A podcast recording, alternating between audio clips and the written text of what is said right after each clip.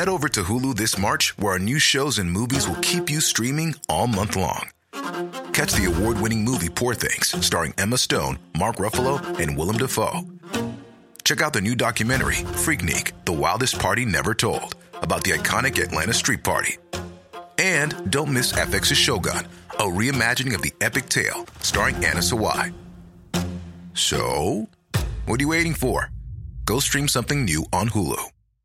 Hey, I'm Ryan Reynolds. At Mint Mobile, we like to do the opposite of what Big Wireless does. They charge you a lot, we charge you a little. So naturally, when they announced they'd be raising their prices due to inflation, we decided to deflate our prices due to not hating you. That's right. We're cutting the price of Mint Unlimited from $30 a month to just $15 a month. Give it a try at mintmobile.com/switch. $45 up front for 3 months plus taxes and fees. Promo rate for new customers for limited time. Unlimited more than 40 gigabytes per month slows. Full terms at mintmobile.com. Du lytter til en podcast for Third Ear.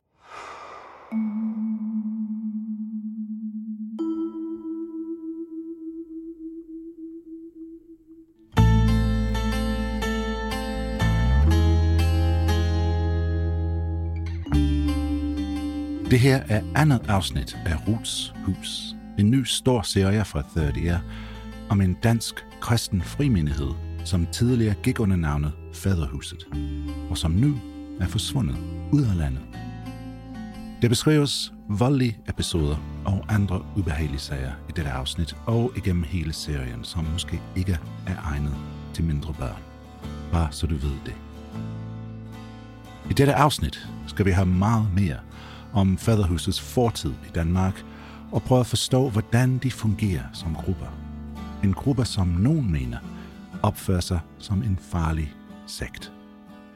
Men inden vi kommer videre, skal jeg bare sige velkommen til Third Ear. Denne serie kommer gratis ud til alle vores lytter. Til alle dem, som abonnerer på Third Ear. Tusind tak til dig, hvis du gør. Uden dig kunne vi ikke lave det her. Men også til alle dem, som ikke har abonneret endnu. Vi udgiver denne serie gratis, fordi vi mener, at historien er vigtig at fortælle. At de medvirkende fortjener at blive hørt. Og fordi vi gerne vil have, at så mange som muligt kan være med til at sende den videre. Snak om det. Del et link. Læg et review eller en kommentar. Det gør alt sammen en forskel. Christer Molsen har sat sig for at finde ud af alt, hvad han kan om den lukkede og tilbagetrukkende gruppe, som engang hed Faderhuset, og deres karismatiske leder, Rut. Han vil sige, om man kan finde ud af, hvor de er i dag. Christer er i studiet, og han har heldigvis fundet en, som nok kan hjælpe os videre.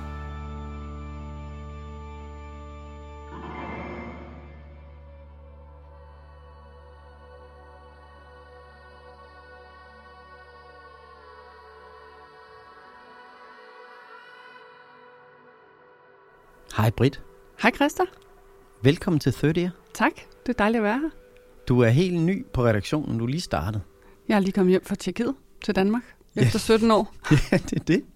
Da vi hyrede dig, havde det ikke noget at gøre med Tjekkiet. Nej, det var ikke en del af dealen. Nej, men så fandt jeg ud af, at rygterne om Faderhuset, det er, at de befinder sig i Tjekkiet i dag. Ja. Og så tænkte jeg, gud, hvor fanden var det nu, at Brit havde været det meste af sit liv? Og så sagde du Tjekkiet. Og så gik jeg i gang med at kigge på TikTok for dig. Ja, fordi Debbie og Daniel har jo deres egen TikTok-kanal. Ja. Hej alle sammen og velkommen til. Mit navn er Daniel. Og mit navn er Debbie. Så den her sidder gennemtravlet. For at finde ud af, hvor de er. Hvad har du fundet? Jamen, jeg har fundet ud af, at mange af deres videoer er helt sikkert optaget i Tjekkiet.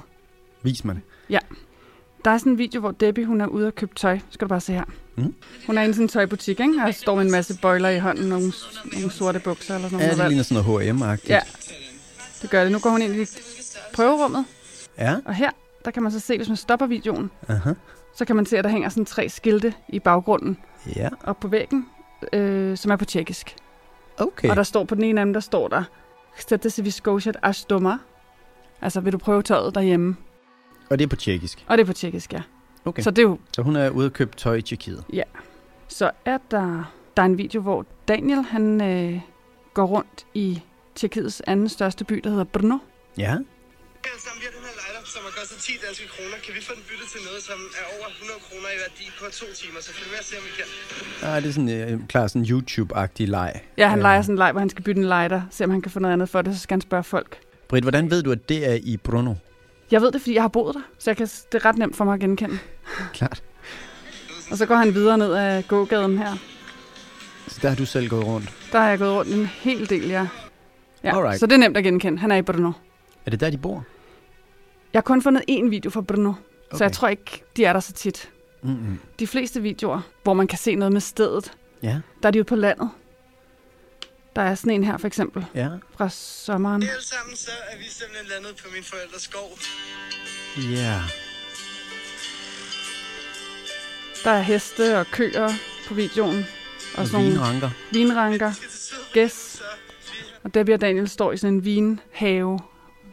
Vinmark. Men det ved vi ikke, hvor er, vel? Det ved vi ikke, hvor er, nej. Det kunne sagtens være Tjekkiet. Okay. Men jeg kan ikke finde noget lige her, som gør, at jeg kan vide 100%, at det er Tjekkiet. Så vi må gå ud fra, at det er rigtigt, at de befinder sig i Tjekkiet, Debbie og Daniel i hvert fald. Ja, eller i hvert fald har gjort det ret mange gange. Og rimelig meget for nyligt. Ja, og rigtig meget for nyligt. Men at de også prøver at holde det hemmeligt. Ja, og jeg tænker, at hvis du følger det spor, ja. Så kunne det sagtens være, at Debbie og Daniel kunne føre os til resten af den her gruppe omkring Faderhuset, ikke? Man tænker i hvert fald, at hvad skulle de to lave alene i Tjekkiet? Altså, de må være der sammen med nogle andre, ikke? Jo, klart. Ja. Så det gør du? Det er nok en meget god idé at prøve det. Helt sammen i dag er bare en mega smuk dag, prøv lige at se det her. Men i dag, så har jeg simpelthen tænkt at gøre noget lidt ekstra for Debbie. Og derfor har jeg tænkt at købe en lille gave til hende. Så prøv at se, hvad jeg har købt. Prøv lige at se en fin ring. Jeg tror, hun bliver helt vildt glad for den. Og bare sådan, gør lidt ekstra for hende i dag. Jeg tror, hun har været hjemme, og hun ligger og sover.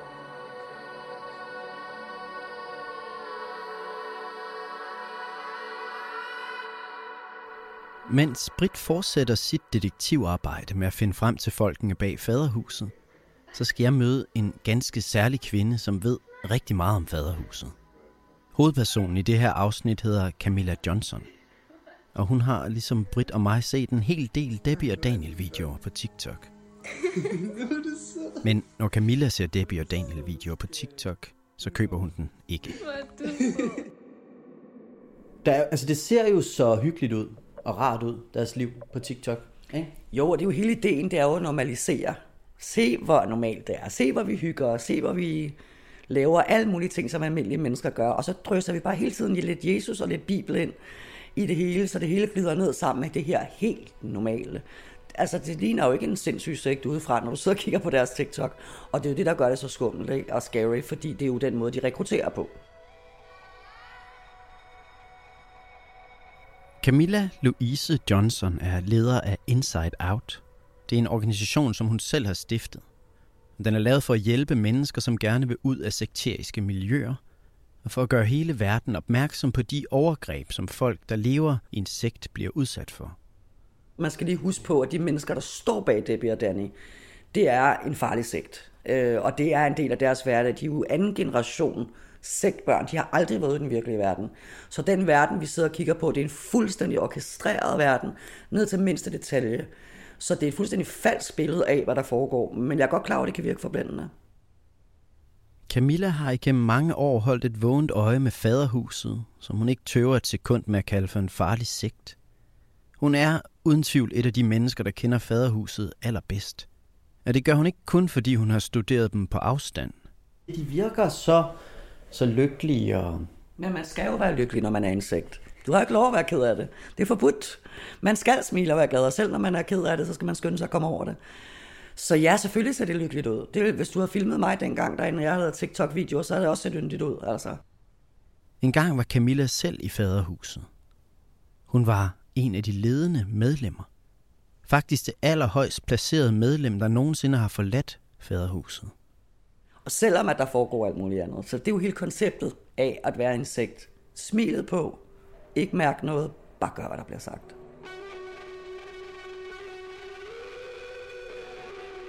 I dag gør Camilla og hendes ansatte i Inside Out alt, hvad de kan for at hjælpe folk, der har været i en sekt og deres pårørende. Og igennem årene har de også hjulpet en hel del mennesker videre, efter at de har været i Faderhuset. I dag er Camilla en af de største kritikere af Faderhuset. Men engang var hun altså selv en af dem. Og det er den historie, jeg er kommet for at høre. Når jeg sidder over for Camilla i dag, er det svært at forestille mig, hvordan hun nogensinde har kunne være medlem af en sekt. Hun ligner ikke en, der er nem at manipulere med. Hun har vågne og opmærksomme, intelligente øjne. Hun er smuk og selvsikker, ligner en, der er vant til at tage ordet, en, der er vant til at skulle passe på sig selv. Og så ligner hun en, der har oplevet en hel del i sit liv. Noget, der har hærdet hende, måske. Jeg har ikke nogen biologiske forældre. Eller det havde jeg, men jeg har aldrig boet hos dem. De var skizofrene, så jeg blev tvangsfjernet, da jeg var lille. Lang tid før Camilla møder Faderhuset, møder hun en særlig form for radikal kristendom. Som 4-årig blev jeg placeret i en kristen plejefamilie, og senere en anden kristen plejefamilie og nogle kristne efterskoler. Så man kan sige, det er en meget lukket verden, jeg voksede op i, og med ret radikal kristendom, kan du sige. Det, der var udfordringen her, var, at min plejemor oven i det også var rimelig psykisk syg og meget radikal. Så det var sådan noget med daglige dæmonudfrielser og voldsomme tæsk. Camilla vokser op med en viden om, at djævlen og dæmonerne, de var på jorden, og at dommedag var lige om hjørnet. Så det var enormt utrygt at vokse op i, men det blev en tryghed også, at i det mindste, så var der nogen, der passede på mig deroppe. Gud fandtes. Han var oppe i himlen, da Camilla var barn. Det var der overhovedet ingen tvivl om. Og det var han også, da hun blev ung, og da hun blev gift, og da hun selv fik børn. Da jeg møder Rut og Faderhuset der midt i 20'erne, der er jeg blevet mor, bliver gift som 18-årig og får ret hurtigt 2 børn i rap. Og de kommer også med ind i Faderhuset.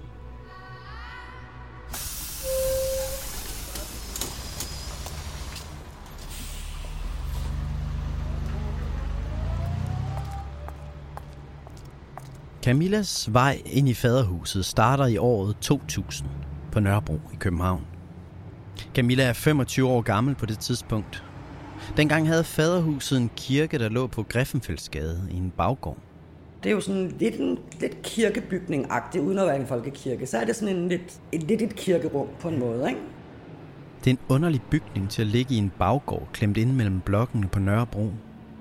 Den har store gotiske vinduer, der er utrolig højt til loftet. Og forneden en stor, tung port.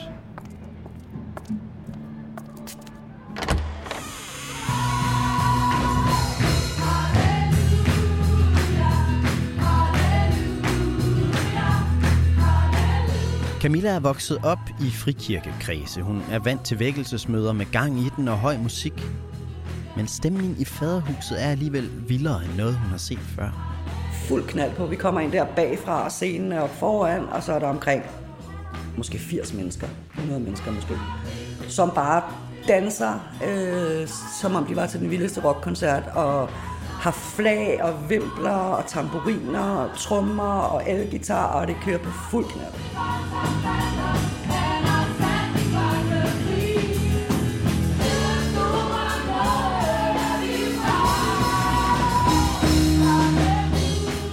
Og Christina Jarling, som er deres lovsangsleder, hun danser rundt op foran med kæmpe garn og totalt karismatisk og halleluja, og som til den bedste gospelkoncert med Aretha Franklin eller et eller andet, ikke? Christina Jarling, hende lovsangslederen, der danser rundt op foran med det kæmpe garn, hun er en vigtig person i Faderhuset. Hun er på Camillas alder midt i 20'erne, og hun er sådan en, man lægger mærke til. Hun er intens, hun er smuk. Hun synger flot og højt. Og jeg tænker bare, wow, holy cow. Og det, der slår mig meget hurtigt, det er jo også, at det er rigtig mange unge mennesker på min egen alder. Og hele formen er sådan meget løsluppen.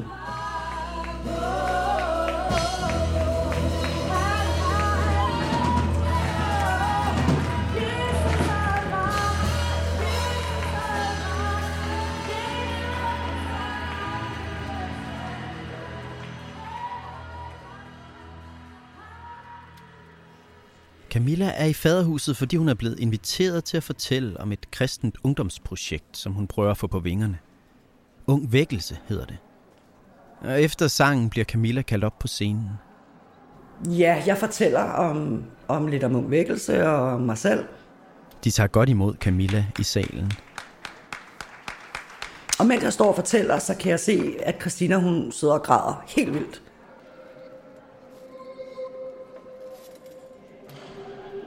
Der er hun igen. Lovsangslederen med det vilde garn, Christina Jarling. Nu på første række med sine intense følelser helt uden på det løssiddende hvide tøj. Meget voldsomt. Sådan, du ved, som om ånden er over hende. Det er svært at forklare, men det er jo sådan, det er jo ikke fordi hun sidder og græder, fordi hun er ked af det. Det er jo sådan en, jeg er berørt af helligånden-agtig. Da Camilla kommer ned fra scenen, griber Christina fat i hende. Ja, vi mødes ude på toilettet faktisk, hvor hun krammer mig også meget intenst og bare sådan, åh, du var det bare en vild historie, var du fantastisk, og hun vil bare være med i det her Ung Vækkelse. De to udveksler telefonnumre, og så bliver Camilla præsenteret for Faderhusets leder og præst, Rut Evensen. Ja, og det er sådan mit første møde, og jeg møder jo så også Rut der. Jeg bryder mig ikke særlig meget om hende. Jeg synes hun er mærkelig og kold og går sådan for tæt på. Altså sådan, og hun krammer mig også, kan jeg huske. Det synes jeg var sygt grænseoverskridende, når man ikke kender folk. Rut er en midaldrende dame med kort lyst hår. Hun er energisk, talende, animeret. Et powerhouse, kalder folk hende. Først synes Camilla bare, hun er grænseoverskridende. Men det ender alligevel med, at hun føler sig set af Rut. Allerede første gang, de mødes. Og hun beder også en bøn for mig, som på en måde berører mig, fordi hun går ind i nogle ting, som på en eller anden måde er noget, jeg selv har gået og bedt til Gud om, noget omkring hans kærlighed og min fortid. Det er som om, hun kan fornemme, hvad Camilla ønsker sig allermest. Og jeg græder og er egentlig ret berørt, da vi går derfra.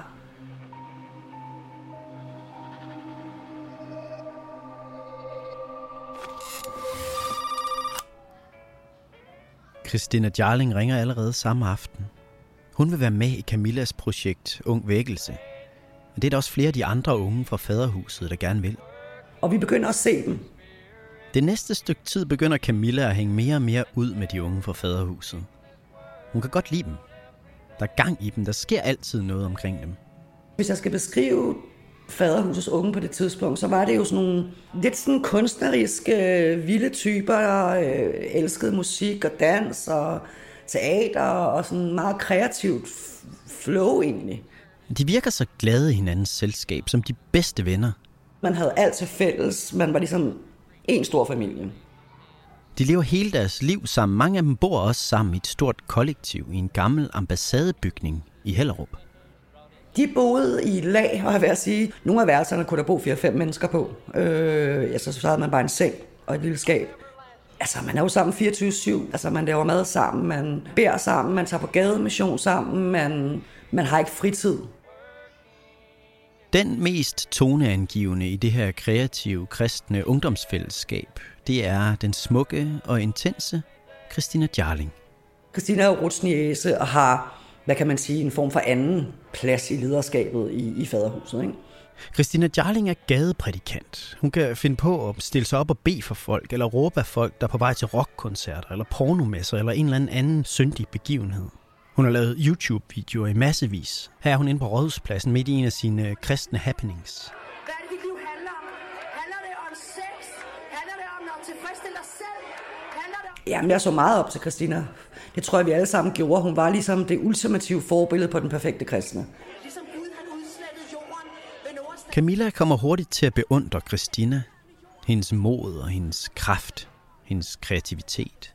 Hun blev ligesom vores forbillede på... Så er man heldig. Så er man virkelig en god disciple, ikke?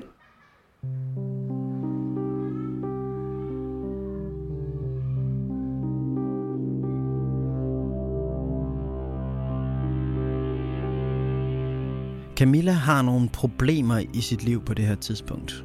Hun er blevet gift med sin mand i en meget ung alder. Og hun er begyndt at indse, at det måske var en fejl. En fejl, der er meget svær at rette op på i den verden, som Camilla lever i. Altså man kan sige, at vi vælger at gå ind i Faderhuset, så er det fordi Ruth giver grønt lys, for jeg kan blive skilt fra min mand.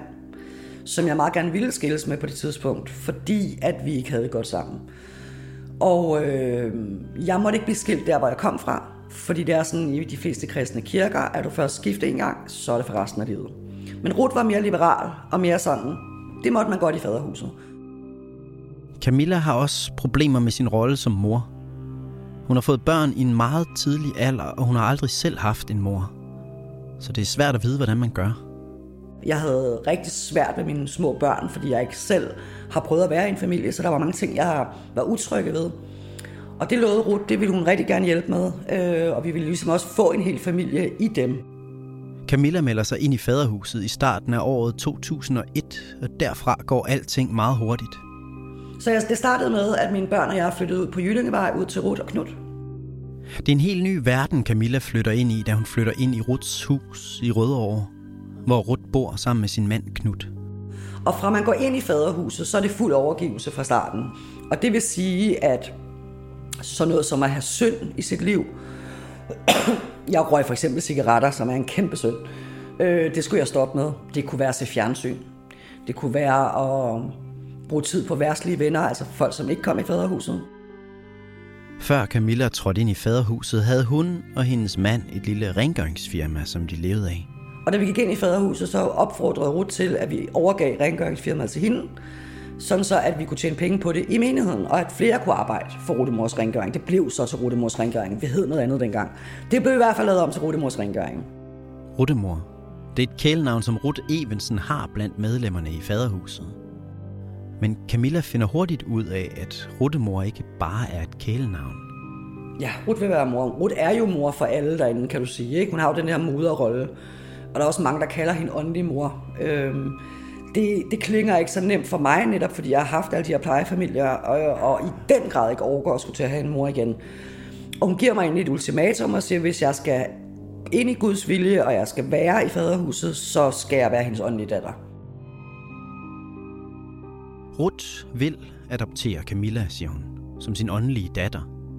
Og Camilla skal kalde hende for mor. Ellers kan hun ikke være i Faderhuset, ellers kan hun ikke bo i Ruths hus. Så det overgiver mig også til sidst. Og i den forbindelse får jeg så også et nyt navn. Det vil sige, at jeg skal ikke længere hedde Camilla, jeg skal hedde Lydia. Alt er nyt, og det sker fra det øjeblik, jeg flytter ind på Jyllingevej. Faderhuset og Rut fylder alt i Camillas liv nu. Hun bestemmer ikke længere over sin egen tid. Hun bestemmer ikke engang over sin egen søvn, mens hun bor i Ruths hus. Jeg skal være med til alle møder. Hvis Rut vil have, eller skal være forbøn klokken 2 om natten, så skal hun kunne banke på min dør og sige, vi beder ned i stuen, kom ned nu. Altså, så man er jo 100% på hele tiden, 24/7. Det er Rut, der bestemmer i Faderhuset. Det er Camilla ikke i tvivl om. Alt skal ind om Rut. Så folk tager ikke beslutninger uden at spørge Rut. Det kan være, om de skal på ferie, hvor de skal bo, hvem de skal gifte sig med, hvad for en uddannelse de skal tage, hvad for noget tøj vi skulle gå i, der var dresscode. Altså, så alt var meget, meget styret, og alt gik igennem Rut. Hun er the chosen one, hun er den, alt går igennem. Rut er the chosen one i Faderhuset, hvilket betyder, at Gud taler direkte til Rut. I Faderhuset, der tror man på, at der ligesom er en i toppen, som er den udvalgte og den salvede, og den Gud har givet ansvaret for menigheden. Og da den person har ansvaret, så er det også den, Gud taler til. Ruths ord er det samme som Guds ord. Ruth og Gud er ligestillet. Ruths ord er Guds ord i Faderhuset, så der er ikke noget at sige til, at Camilla og resten af menigheden, de lytter, når Ruth taler. Og at de gør, hvad der bliver sagt.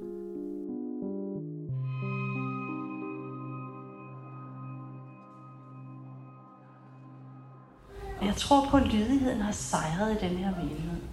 Det tror jeg på. Halleluja. Det her er en optagelse, jeg har fået af en af Ruths prædikener fra 2002, hvor Ruth taler om lydighed. Så er det også vores opgave at gå ind og straffe ulydighed. Og derfor så står vi under Herrens tiltale denne her dag, hvor han siger til os sådan her. Mistillid. Argumenter er dømt. Så det, som Guds ord dømmer, det er argumenterne. Fandt I det? Meningerne. Argumenterne. På det her tidspunkt har Camilla været i Faderhuset i et års tid. Så hun har allerede hørt rigtig meget om lydighed over for Gud, og om hvordan hendes egne personlige meninger og argumenter og tvivl, det er noget djævlen har skabt. Noget, hun skal ignorere. Noget, hun skal bekæmpe ind i sig selv. Hvorfor i hele verden tror du stole på dig selv? Se dig tilbage. Har du ikke mange gange været overbevist om et eller andet, som så alligevel ikke har været rigtigt? Ignorer dig selv og stol på Gud, det er det Camilla får at vide hele tiden. Og Gud, han taler til dig igennem Rut. Vær sikkert at stole på. Det er Gud. Det er sikkert at lægge sit liv ind under lydighed, ind under Gud. Og så blive totalt enkel, single-minded, follower. Ja.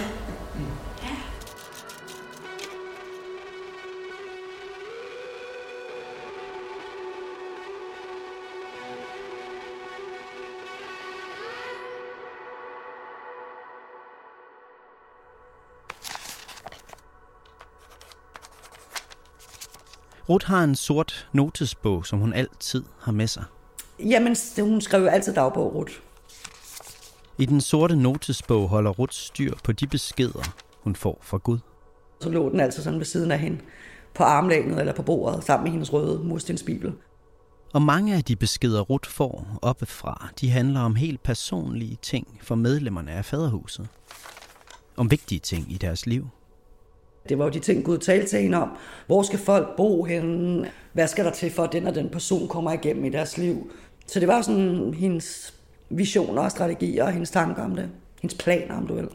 Også planer for personer? Ja. Også planer for dig? Ja, selvfølgelig. Hvis ikke Camilla gør, hvad der bliver sagt, hvis ikke hun følger de planer, Rut har skrevet i sin sorte bog, så er det ikke Rut, hun går oprør imod. Nej, så er det Gud selv.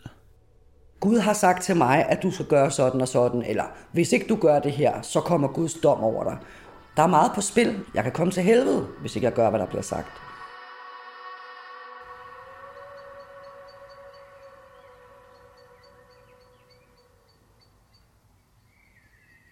I Faderhuset betaler alle medlemmer tiende, ligesom de gjorde i den katolske kirke i gamle dage. Altså for det første skulle man give 10% af al indkomst før skat. Det var sådan helt fast. Udover det, så skulle man også give hver søndag, når man kom til gudstjeneste. Og udover det var der særlige ting, man skulle give til i perioder. Camilla har ikke mange penge at rutte med, fortæller hun. Og det er der heller ikke mange andre i Faderhuset, der har. Undtagen Rut, selvfølgelig. Altså man kan sige, at Rut har altid levet meget i luksus, i hvert fald den tid, jeg har kendt hende derinde. Det tænker man er godt, fordi hun er jo ligesom Guds udvalgte, og hun skal selvfølgelig have det bedste. Så alle kæmper jo om at give hende både deres penge og deres opmærksomhed, og det kunne være alt fra skøder til huse, til biler, til kontanter, til pelse, til malerier. Altså nogle af lederne derinde, de havde en kæmpe lejlighed inde på Frederiksberg. Den solgte de til mange millioner og gav til Faderhuset. Rut skal bruge en hel del penge i sit arbejde i tjenesten, som det hedder. Hun rejser meget, hun holder møder med prædikanter og religiøse overhoveder i hele verden. Og tit tager hun Camilla med, som en slags assistent.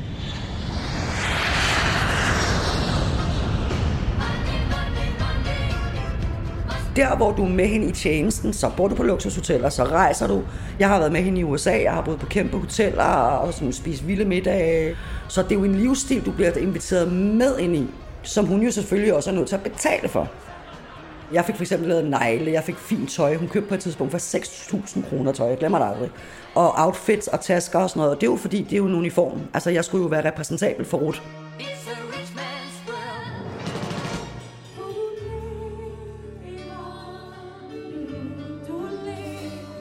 Camilla er hurtigt steget i graderne inde i Faderhuset. Det kan hun godt mærke. Og Rut er også god til at vise alle de andre i Faderhuset, at Camilla har fået en særlig status nu. Det bliver for eksempel tydeligt for alle under en gudstjeneste i 2003.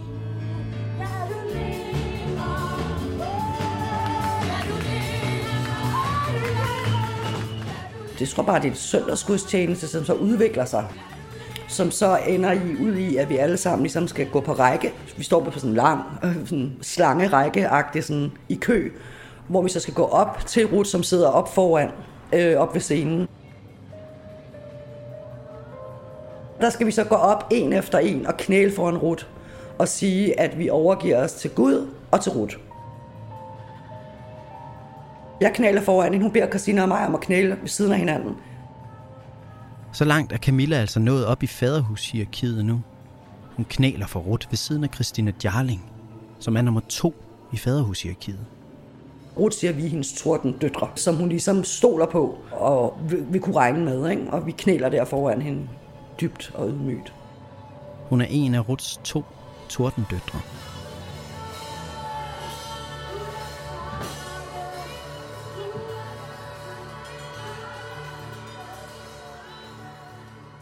Ruts yngste søn, han går endnu længere den dag.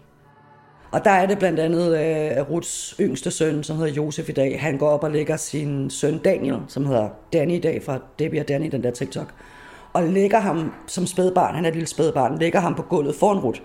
Og siger, jeg overgiver ikke bare mig selv, men jeg overgiver også mit barn til dig, til tjenesten, han er din. Det er Daniel. Hej alle sammen og velkommen til. Mit navn er Daniel. Daniel er Ruts barnebarn. De kaldte ham Danny dengang, og det gør Camilla endnu. Men det er altså Daniel, den ene halvdel af TikTok-fænomenet Debbie og Daniel, som Camilla ser blive lagt for Ruts fødder for 20 år siden med ordene, han er din. Det var meget radikalt. Altså allerede dengang var vi sådan, wow, det var vildt nok. Og Rut tog jo mod det med glæde og kysshånd. Camilla oplever, at alting bliver mere radikalt end i faderhuset, mens hun er der. Især når det handler om børnene i faderhuset. Rut er meget optaget af børneopdragelse, og hun har sine helt egne idéer om, hvordan det skal gøres, husker Camilla. Det, der man kan sige, der er det allervigtigste for børn i faderhuset, det er jo, at de er lydige mod deres forældre. Og i perioder kunne et barn også blive bedt om at bo hos en anden familie end sin egen familie, fordi at det ville være godt for dem. De skulle opdrages måske strengere, eller der skulle noget andet til end forældrene. Så vil man simpelthen fjerne barnet fra forældrene og putte det ind i en anden familie. Hvis ikke børnene er lydige nok, så skal de afrettes. Og Camilla fortæller især om et møde, hvor alle forældrene i faderhuset får at vide, hvordan det skal gøres. Og så blev der indkaldt til sådan et forældremøde, var det, hvor alle forældre skulle komme, og så skulle Ruts søn og svigerdatter og Rut fortælle forældrene, hvordan de skulle opdrage deres børn. Rut og hendes søn og svigerdatter har lige været ude at rejse i Sydafrika. De er kommet hjem med nye idéer om børneopdragelse, husker Camilla. Og der fik vi meget udførligt at vide, blandt andet, at det var bedre at slå med en genstand end med sin hånd, fordi barnet ville blive håndsky, hvis man slog med hånden. Så der var det bedre at tage et bælte eller en lille pisk eller et eller andet. Jeg kan ikke med sikkerhed sige, hvad der blev sagt til det forældremøde. Jeg var der ikke. Men jeg har talt med en anden mor, som også var der. Og hun husker det samme som Camilla. Man skal varme ens børns rygstykker, for at ligesom, de går den rigtige vej. Det står der i Bibelen, ikke? Altså dengang, der var det jo sådan noget med, at man skulle helst slå sit barn. Jeg havde været med på et møde på Skellevej, hvor man blev undervist i, hvordan man skulle slå sine børn. Efter Bibelen. Man måtte ikke slå med en flad hånd. Det skulle helst være med en ting. Med noget? Ja, det skulle helst være med en avis eller et eller andet, ikke? For de skulle helst ikke blive håndsky. Det er jo nærmest sådan, man gør på, har hørt, man kan gøre med hundene, ikke? Den her mor hedder Heidi Bakkers, og hendes historie skal vi høre i et senere afsnit.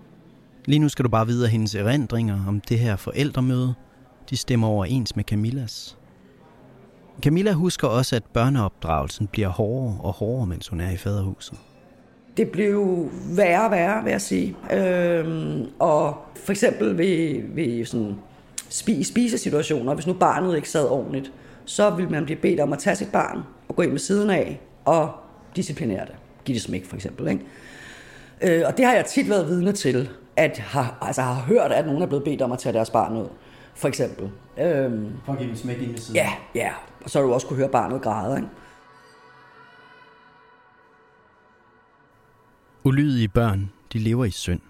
Og dem, der lever i synd, de kommer ikke med i himlen, når dommedag kommer. Og dommedag, den kommer lige om lidt, for vi lever i de sidste tider. Sådan er logikken i faderhuset. Vi levede den her med de sidste tider. Så det var meget vigtigt det der med, at børnene var syndfri. Så ja, børnene var lige så meget små hellige soldater, som de voksne var. Camilla husker også, at der bliver mere og mere snak om det der med at være Guds hellige soldater. Jesus kommer lige om lidt, Satan er ond, og vi er dem, han regner med. Vi er soldater i Guds hær, og Gud har brug for sine soldater. De unge i menigheden begynder også at se anderledes ud, og som altid er det Christina Jarling, der går forrest. Det er også i den der periode, hvor Christina klipper sig skaldet første gang, og det begynder så at smitte på andre, og folk begynder at gå i armitøj og sådan nogle ting der. De unge i Faderhuset er begyndt at træne til dommedag i skovene omkring Ballerup. Det starter egentlig i skovene oppe i Ballerup. De skal være klar til det endelige opgør på jorden, hvor alle rettroende kristne vil blive forfulgt. Lige om lidt, så bliver antikrist sluppet løs, og der kommer den sidste krig. Så det skulle vi være parat til. Der var ikke nogen af os, der kunne finde ud af at flygte fra politiet, for eksempel, eller hvad ved jeg, hoppe ned fra et højt sted, eller smule bibler ind i Iran. Der var ikke nogen af os, der havde lært. Så det skulle vi lære. Det er ikke kun de voksne i Faderhuset, der skal have militærtræning. Det er også børnene, husker Camilla. Og så begynder de også at holde nogle ungdomslejre, børnelejre, hvor der er militærtræning af børnene. De unge fra, jeg tror de var 13-14 måske, skulle trænes i det her med at være soldat/martyr for Jesus. Camilla gør, hvad der forventes af hende. Hun har barberet sig skaldet, ligesom Christina, og hun kommer i militærstøvler og uniform. Klar til at træne de unge til at modstå det, som Faderhuset tror, de vil blive udsat for i en meget nær fremtid. Altså, vi havde jo det her billede af, at staten er i satans vold-agtig, og en dag vil vi blive fængslet, og vi vil måske ovenikøbet blive tortureret og slået ihjel for evangeliet, for vores tro på Gud. Ikke? Så det var ligesom det bestod af, den der træning. Og så udsætte dem for alle de her situationer, så de kunne lære at blive hærdet. For eksempel sådan noget med, hvordan reagerer du i afhøringssituationer? Altså, så det var sådan nogle teknikker, og så var det også meget med sådan noget med at holde ud i bøn, være seje, altså sådan bede i vildt mange timer. Der er især en af de unge på den her lejr, som Camilla husker meget tydeligt. Jeg er med til flere ting, men altså blandt andet så er der en fyr, Anders hedder han, som også er opvokset lidt a la mig selv med meget dæmonudfrielser og sådan meget det der karismatiske. Anders er nordmand, og hans far er præst i en pinsemissionsk menighed i Norge. Hans far sender ham og hans lille søster Christina ned til den her børnelejr i Danmark, fordi han er 17 år på det tidspunkt, fordi han skal ligesom afrettes til at være en soldat i Guds hær. Anders Torp hedder den her unge mand, og han skriver senere en bog om sin ekstremt religiøse opvækst. Den hedder Jesus-soldaten. Og i den er der et kapitel om den her ungdomslejr, som han er på hos Faderhuset i Danmark. Anders beskriver, hvordan han er blevet sendt til lejren af sin far, fordi han er for oprørsk og for egenrådig. Han er ikke ydmyg nok over for Gud. Han er ikke knækket nok. Og han kommer på et tidspunkt til mig og Christina og siger, at han kan bare ikke knække selv. Han har simpelthen bare brug for at knække fuldstændig. I sin bog beskriver Anders, hvordan de voksne ledere fra Faderhuset beordrer ham til at rulle sig i sandet på stranden. Og han beskriver, hvordan de fylder hans mund med flere håndfulde sand, mens han bliver holdt fast, til han føler, at han er ved at blive kvalt. Det var Camilla med til. Hun var også med til at slå Anders for at få ham brudt helt ned. Og der er en del af det, og det er nok det, du refererer til, det er, at vi tager sådan nogle bambusgrene og slår ham på ryggen og på benene. I dag, når Camilla tænker tilbage, så er det den lejr og de ting, hun gjorde der, der var starten på slutningen for hendes tid i Faderhuset. Og der var, det var der, hvor jeg vidste, at jeg ikke kunne give mere. Altså, jeg kunne ikke være med i det. Og jeg kunne slet ikke udsætte mine børn for det. Altså, at være med i, hvor sindssygt det var. Det knækkede mig.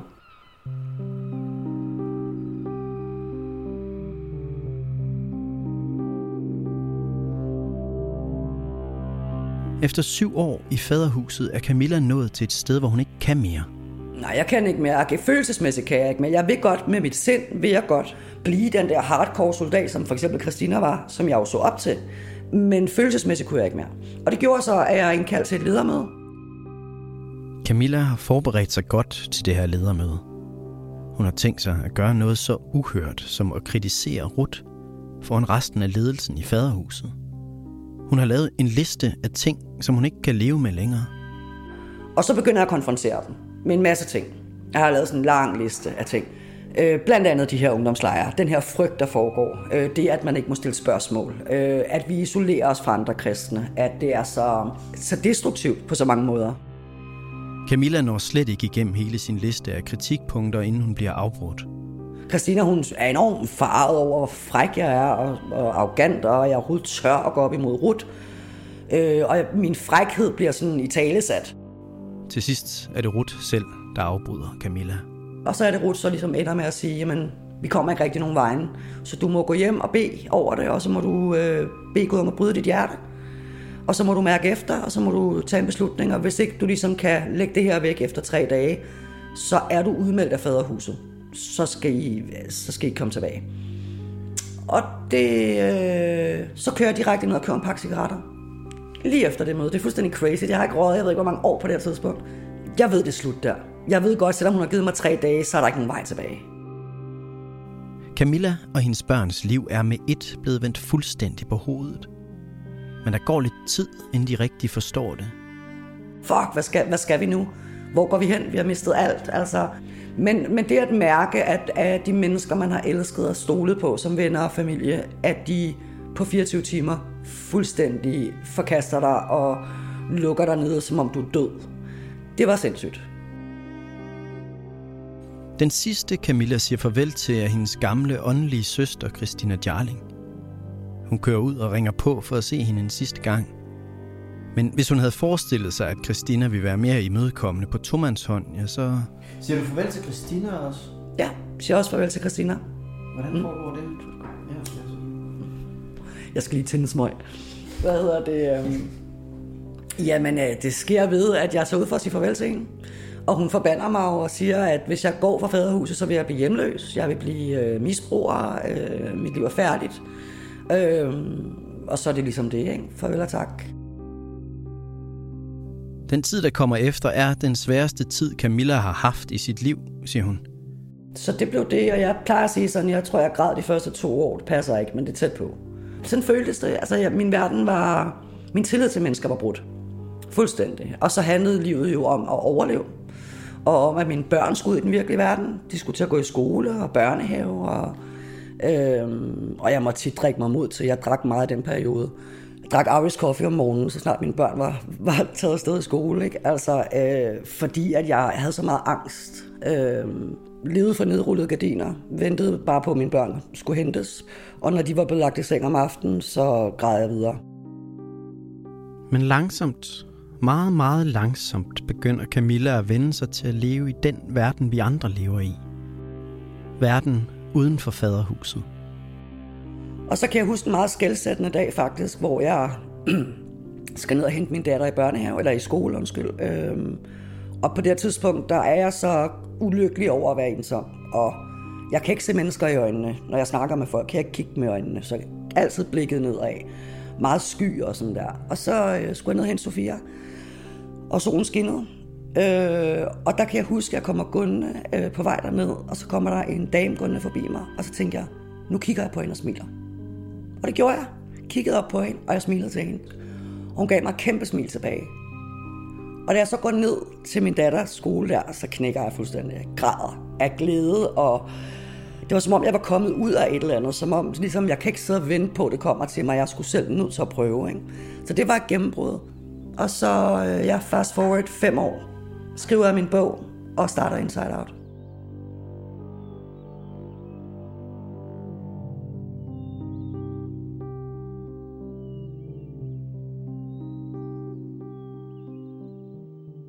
Camilla skriver en bog om sin tid i Faderhuset, og så starter hun organisationen Inside Out, for at hjælpe folk, der som hende har været i en sekt, for at hjælpe dem videre bagefter.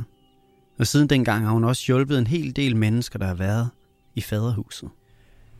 Hvor mange tror du, at I har hjulpet Inside Out fra Faderhuset? Jamen det er jo mange, også hvis du tæller de pårørende noget, ikke? Fordi der, altså, der er jo rigtig, rigtig mange mennesker omkring Faderhuset, som er berørt af det. For eksempel fordi de har børn og børnebørn og sådan nogle ting derinde, ikke? Så det er jo svært at sætte et tal på, men det er mange. Camilla ser det stadig i dag som sin pligt at holde et vågent øje med Faderhuset. Og hun er vel nok også den uden for Faderhuset, der ved mest om, hvad der foregår derinde. Så Camillas kamp, den fortsætter. Noget af det, vi tit har talt om, os der er gået ud derindefra, ja. At det er som om, det vi trænede til dengang, det er det, de lever i dag. 24/7. Det er ikke bare en lejr. Nu lever de under jorden. De lever på flugt. De lever, hvad kan man sige, med alle de teknikker og alle den grooming, vi fik dengang. Det er det deres hverdag i dag, ikke?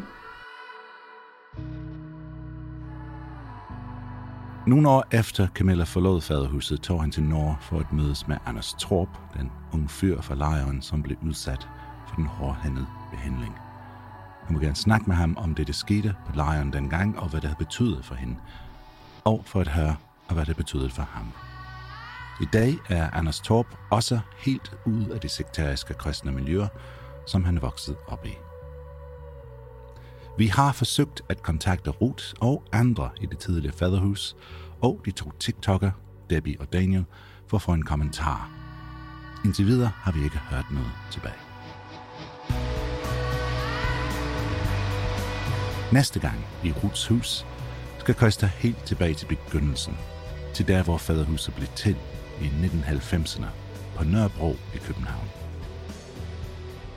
Serien er skrevet, researchet og optaget af Christa Molsen. Seriens storyline og koncept er lavet af Christa, og Maria hedder Tim Hinman. Jeg har også stået for lydmix og lyddesign sammen med Frederik Nielbo. Frederik og jeg har også lavet musikken. Kor, sang og arrangement var lavet af Alice Lilly Hinman og Bellis Tallulah Walker. Det var Britt Jensen, der var i studiet med Christa, og Lars Borking, som har lavet optagelserne til gudstjenester i Faderhuset tilbage i 2001. Redaktionel assistance er fra Anna Taulow. Juridisk rådgivning på serien er fra advokat Mark Stoneberg fra Kontraadvokater. Hvis du gerne vil støtte Third Ear, så abonner på os. Så slipper du også for reklamer. Du kan finde ud af, hvordan du abonnerer på thirdear.dk. Hvis du allerede har abonneret, tusind tak til dig. Uden dig, ingen podcast.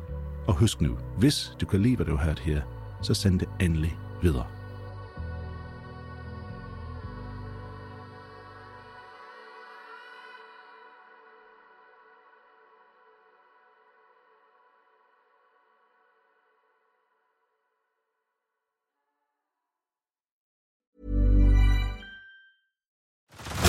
Head over to Hulu this March, where our new shows and movies will keep you streaming all month long.